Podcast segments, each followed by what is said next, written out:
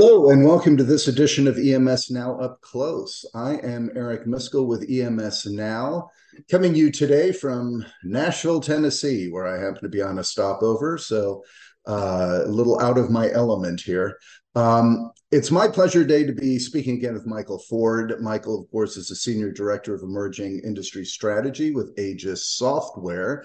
Uh, and um, those of you going to Pro- Productronica will have an opportunity to meet Michael and speak with him in person there. So, um, Michael, it's always a pleasure to speak to you, sir. Um, welcome aboard again. Yes, thank you very much. Thanks for having me. Yeah. Listen, I wanted to talk kind of going into Productronica. That's the big event. We're in the in the season again, right? So that's in two weeks. Um, Tell me about what Aegis has planned and uh, the message you're bringing to to the industry there. Uh, yeah, we have a, a kind of age-old message for those um, looking toward getting into MES. Because uh, I don't know about you, but um, you know, whenever I look at a new piece of software, you know, even updates of Office, I keep looking at it and thinking, wow, this is complicated. I just want to write a little bit of a, an article or something like that, and yet there's this title bar, loads and loads of options that I'm I'm never going to use. And people exactly. people kind of think about that when they see a new MES system. They think, wow, you know, this is a lot. This is going to be very complicated, and you know, hmm. manufacturing is complex. So you know, obviously the software around it's going to have to be a little bit clever. Um, but then people are thinking, well, could I get a really simple solution? And, you know, I, just to do the job that I want it to do. Uh, you know, what's the harm in that? You know, just to get started. Mm-hmm. So a kind of analogy I kind of make is trying to find that sweet spot. And w- with a car, if you're driving a car, you know, way back when when I first started driving, you know, you, you come across something in the road and you put your foot on the brake, and it was simple. Little pedal, spring on it, a bit of hydraulic fluid, pads go together, and hopefully the car stops.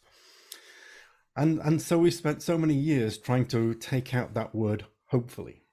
So we put a little pump on there to make the brakes stronger, but then they were too strong, so we have ABS to stop the wheels locking up. But then you still get into trouble depending if you're steering right or steering left. And what about if it's a wet day? Uh, what if you're going uphill or downhill? There are now hundreds of computers in a car, many of which are there simply so that when you press that pedal, it's going to stop. And there's mm-hmm. no maybe or hopefully about it, you know, notwithstanding the laws of physics, but it, it's going to do what you want it to do. And I, I think that MES is kind of the same. We shouldn't be seeing all of these myriad of functions that we maybe never use. They should be built in. So it's simple on the outside. You just push the pedal, you get your production going, everything's great. But on the inside, those decisions are being supported by a lot of built in, yeah, the built in data model and ontology. Lots of decisions are being made. After all, most of us, we've done production before. we get a new product in. It's not rocket science. We kind of know what's going to happen. So why do we need to go through all of the different processes? And so this is one of the themes we're talking about. MES, it's got to be simple on the outside, but smart on the inside. Okay, so it's really making the complex uh, the the complex simple, right? So being able to do all the hard work and so that users simply can, as you say, step on the pedal, hit the key, whatever it is. Yeah, this is it, um, and we call it kind of composability. And uh, for us, this means that you know, rather than reinventing every step as we go along, we simply put together things that we already have and just shape what we'd like. So this product, yeah, I'd like it to go on this configuration or maybe that configuration, depending on the, the customer choice. I don't want there to be any difficulty in that. I don't want to have to reprogram. I don't want to have to rebalance. I don't want to do any of those things. That should be automatic. So I simply want to say this product, this configuration, let's go. Oh, and a warning comes up because calculations in the background are helping me to manage materials, for example, to let me know that everything's going to be okay. I'm too early, I'm too late.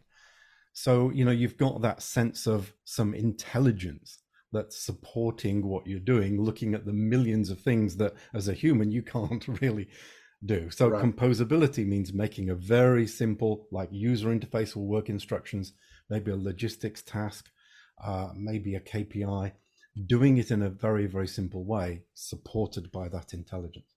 Yeah.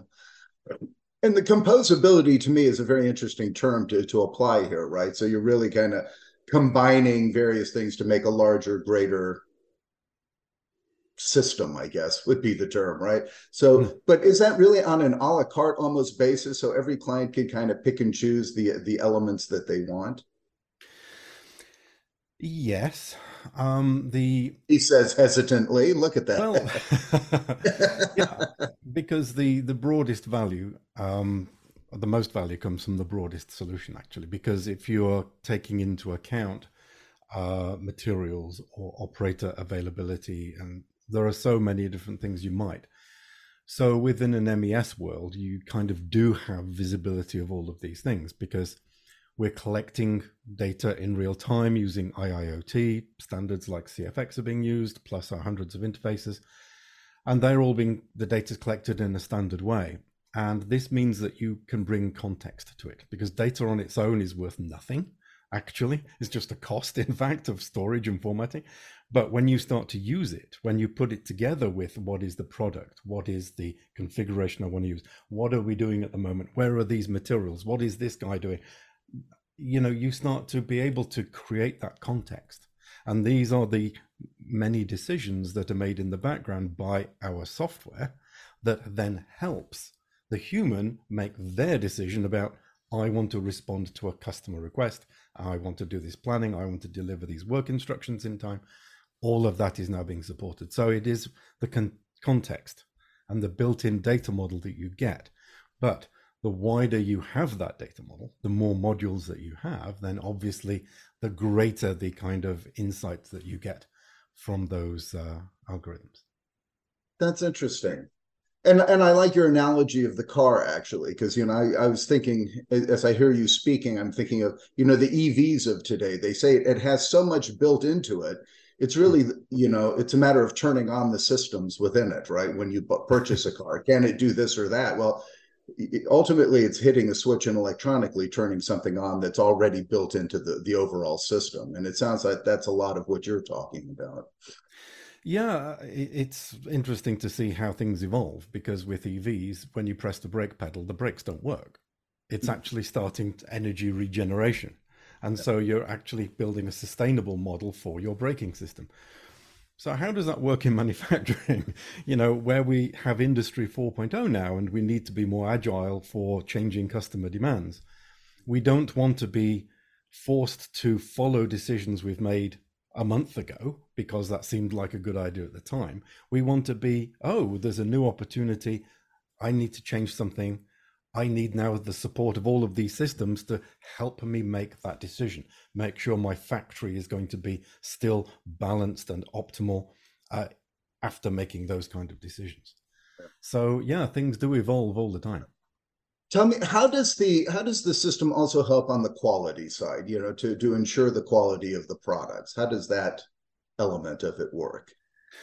Quality is an interesting thing because we've, you know, people have been driving toward zero defects for quite some time. Will we ever get there? I, I kind of think we will.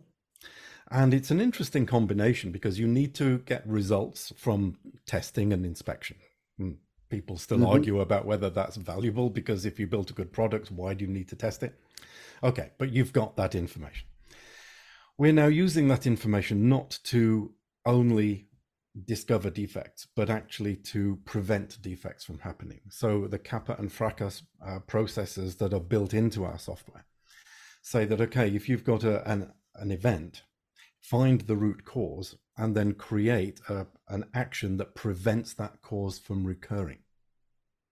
Yeah. So this is very, very interesting that you can start to build these things in. And if you do that in a digital world, then you don't have endless bits of paper for people to follow. This is the way I should do it. This is the way I shouldn't do it. And by the time you're finished, oh, I'm too late. Therefore, I never look at the paper.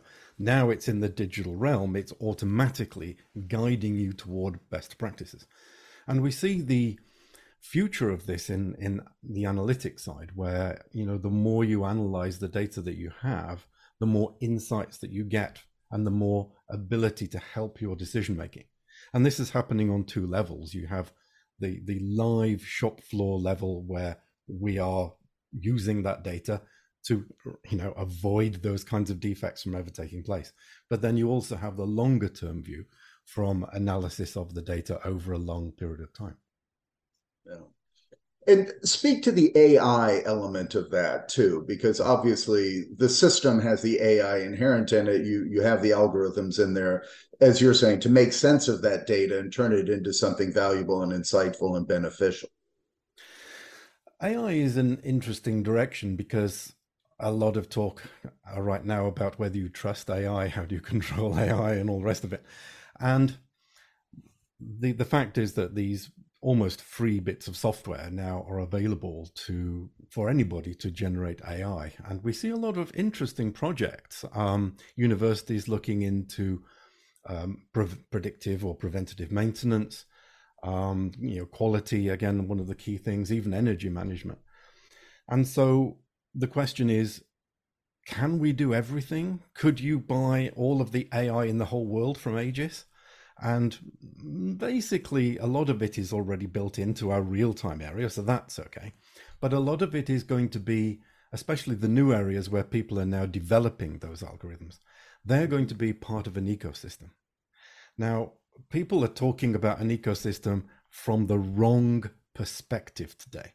They talk about an ecosystem as being able to share bits of software code and being able to create their little AI application. I don't like that because, okay, it's nice to have the AI, but it's a little bit of a risk when you don't really know what the AI is going to do because did the person who designed that AI have your use case in mind or did they think about something else? So, in the Aegis approach to AI, we want people to try AI as much as possible. And that the use of the data from FactoryLogix, which is not just the raw data, remember it's all contextualized now, it all has meaning. That meaningful data goes up into the AI or AIs, many AIs potentially.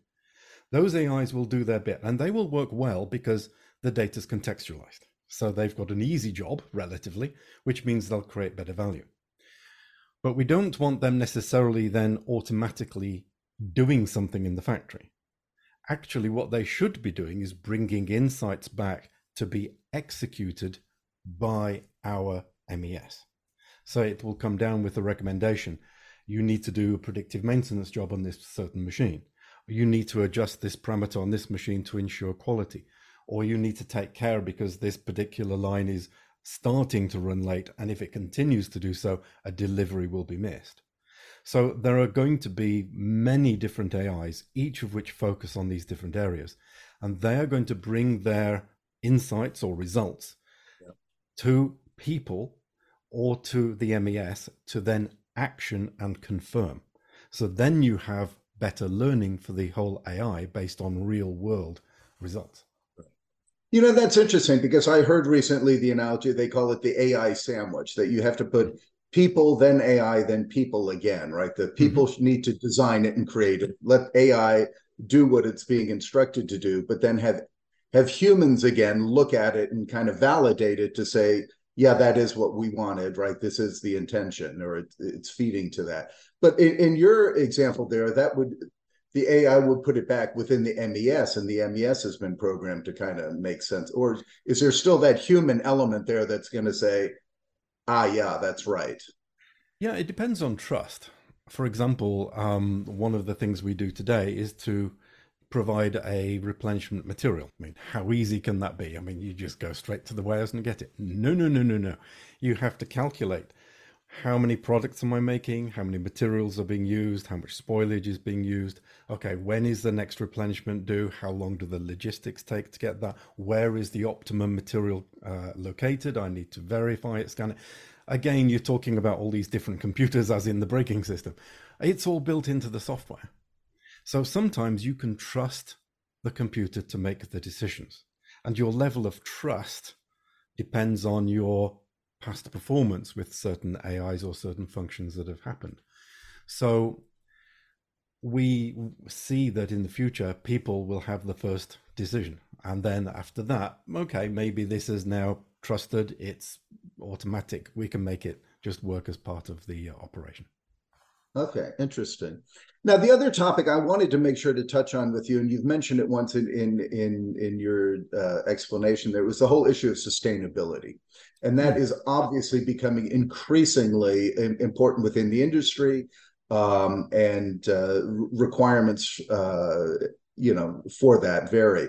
Um, how does Aegis help with that?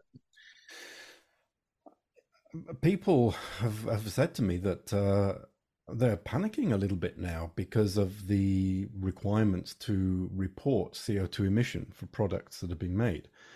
And they call it different scopes. You've got scope one, two, and three. I mean, scope one is how much energy do you use actually in the machine doing something actively. Scope two is what about the rest of the factory that's not actively contributing to that production. But then you have scope three, which is what is the contribution of CO2 emission from the materials that come in?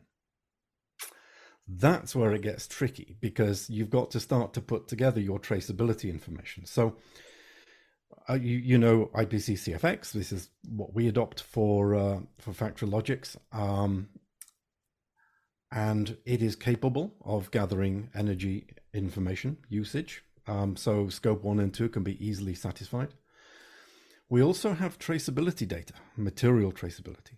So it tells you exactly which materials were associated with which product. So within the MES area, it is absolutely essential that you have those facilities available in order to build your sustainable information.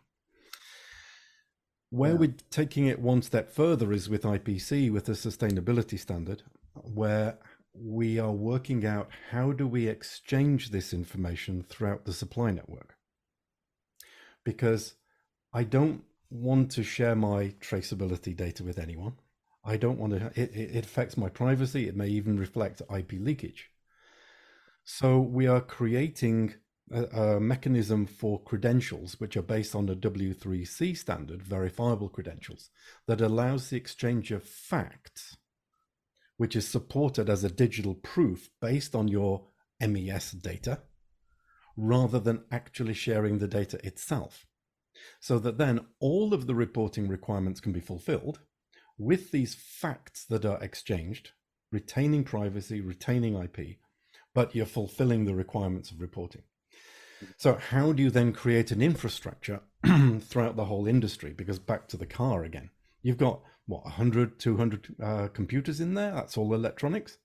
But what about the tires? What about the windscreen? What about the battery? So yeah. you're crossing different verticals actually different supply networks. And so how do you make one ecosystem where everybody can play fairly? It's going to be very cost effective. It's going to ensure privacy and intellectual uh, protection intellectual property. Mm-hmm. And be able to provide those credentials that satisfy the reporting requirements, all of which is based on data that you collected as you do today using your MES like FactoryLogix. So, yeah. No, so you know, I hear you as I hear you speaking about. What comes to mind is I remember when the remember when the the RoHS WEEE came in and everybody said all the additional information that had to be gathered and provided on you know the, the, the components and every little component and what's going into it and is it compliant or not. Is this yeah and the and the industry adjusted to that obviously right? The systems right? I mean in gathering that information and move, moving it forward to push it further down. Is that essentially what's going to happen here in the sustainability too in this regards? That all these different suppliers become required to be able to share that data and push it up with their uh, with it? Um, the, the gut reaction to all of what you've just talked about is no. Hmm. Everybody mm. says no. They say no because it's extra cost, it's an extra burden, it's a threat to IP leakage. Remember when we had lead free and we were trying to put a, a mark on the component to indicate that it was lead free? It took years for people to first understand the requirement, understand that they had to do it, understand the cost, and then actually do it. It was an absolute nightmare. And that's just for one character. On the, now imagine we're asking people to divulge divulge information about their entire supply network. You can imagine how big that no is. And this is what we're trying to break down because we know already through FactoryLogix that all of the information we use within manufacturing is, is like gold. You can use it for so many things. But now you have to start sharing it. Governments are mandating it. Mm-hmm. How do you turn that no into a, okay, I'm comfortable to share fact based on my data. I'm not losing my intellectual property. I still retain my privacy. In fact, all of my data stays here. I don't just shove it into a cloud somewhere where it costs me an enormous amount of money. Not to, I mean, ironically, there's the, the sustainability of all of those servers, which use more electricity than a small country. Um, so, you know, you've got to keep your data under control, safe and secure and private, but also provide that necessary fact. So it's all about getting, first of all, yeah, at the C-level, the understanding that we're not giving something away, that we are creating value from this, that it doesn't actually cost very much because you're using your MES system as you would anyway. These new technologies from W3C are really helping, providing to do what is necessary in the digital domain without this sharing of data. So it's a very, very interesting time. And we'll be presenting about this at uh, Productronica as well one related to CFX and the data collection within the shop floor, but also then about the new sustainability standard and how that entire ecosystem works. Perfect.